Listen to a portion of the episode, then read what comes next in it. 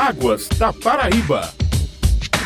No Águas da Paraíba, um programa da ESA, Agência Executiva de Gestão das Águas do Estado da Paraíba, vamos conversar hoje com a meteorologista Marli Bandeira. Ela vai falar sobre as recentes chuvas registradas, principalmente na capital paraibana e área metropolitana, e as previsões para até o final deste mês de maio. Bom dia, Marli, e seja novamente bem-vinda aqui. Muito obrigada, né? Bom dia a todos.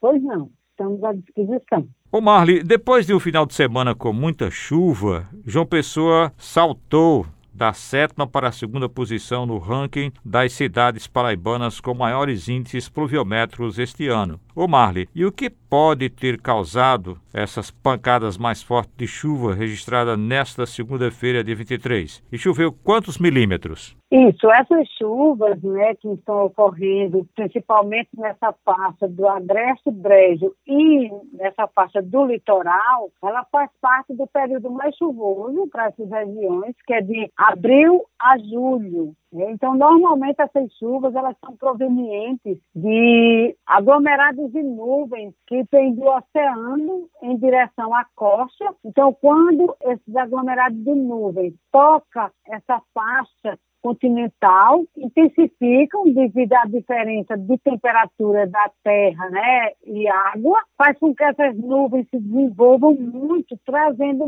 bastante chuva para a faixa litorânea. E normalmente essas chuvas, as nuvens que são formadas, elas vêm também acompanhadas de descargas elétricas. De 1 de maio a 24 de maio, João Pessoa já choveu 386,4 milímetros. E se a gente for fazer o, o cálculo do dia 1 de janeiro de 2022 até o dia 24 de maio de 2022, João Pessoa já registrou um total de 1.168,5. O primeiro é Cajazeira, está com 1.178,4 milímetros. Ô Marley, além disso, aconteceram relâmpagos e intensas trovoadas, inclusive deixando muitas pessoas amedrontadas e provocando transtornos no trânsito aqui da capital, quando mais de uma dezena de semáforos deixaram de funcionar em cruzamentos de ruas e avenidas de alguns bairros durante a manhã e a parte da tarde da última segunda-feira. O que pode ter causado esses fenômenos? Isso é esse tipo de nuvem, né? Nuvem, como eu falei anteriormente, ela intensifica muito, então tem uma, uma extensão vertical, né, bastante alongada, então trazendo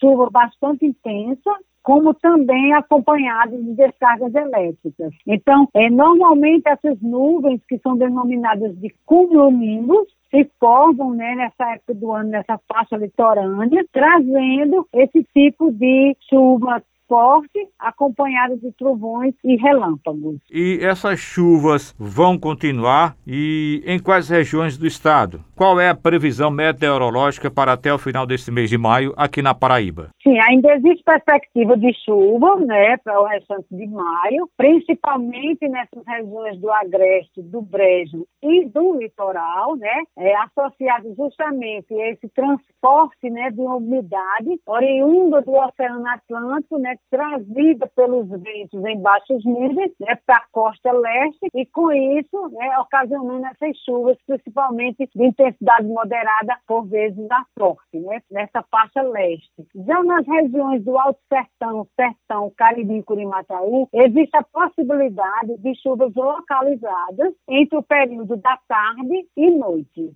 E como estão os registros de temperatura na Paraíba, Mário? Onde está fazendo frio e, e onde também é registrado calor? Isso, nós estamos no outono, né? No outono, normalmente o outono ele é um pouco mais quente e as noites nas regiões do Agreste, do Cariri, Curimataú e Brejo, as temperaturas são mais amenas. Então, assim, para esse período, esse final de, de outono, com a chegada da estação de inverno, que são as temperaturas mais baixas, que é em junho, então a mínima que é registrada na madrugada, então na região do Cariri fica em torno de 18, 19 graus. No Agreste, em torno de 19 e o Brejo também em torno de 19. A máxima no Brejo em torno de 27, no Agreste 28 e no Cariri 30. Já no Sertão e Alto Sertão em torno de 32 a máxima e a mínima em torno de 20.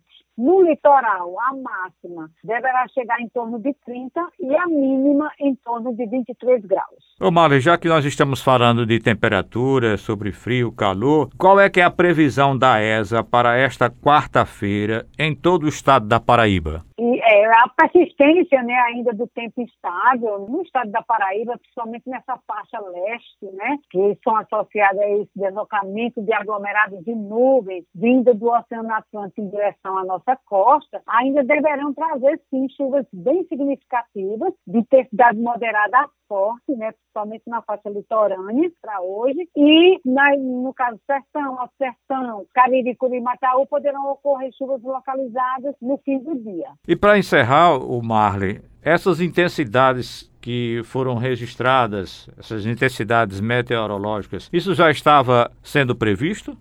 A já, já havia previsto, né, e nós monitoramos, né, 24 horas o tempo no estado, e essa situação é, da ESA, né, é, é, está monitorando todos esses sistemas e emitindo avisos. Né? Ontem mesmo nós emitimos também já um aviso essas próximas 12 horas, com essa perspectiva de chuvas né, de moderada a forte nessa faixa leste do estado. Então, assim, a ESA, sim, monitora diariamente né, a condição de tempo no estado da Paraíba. Nós agradecemos aí a participação hoje no Águas da Paraíba, um programa da ESA, Agência Executiva de Gestão das Águas do Estado, da meteorologista da ESA, Marli Bandeira. Muito obrigado, Marli. Foi uma satisfação conversar hoje com você e até uma próxima oportunidade. Muito obrigada, até a próxima oportunidade. Qualquer informação atualizada é só acessar o site da ESA, que é aesa.pb.gov.br,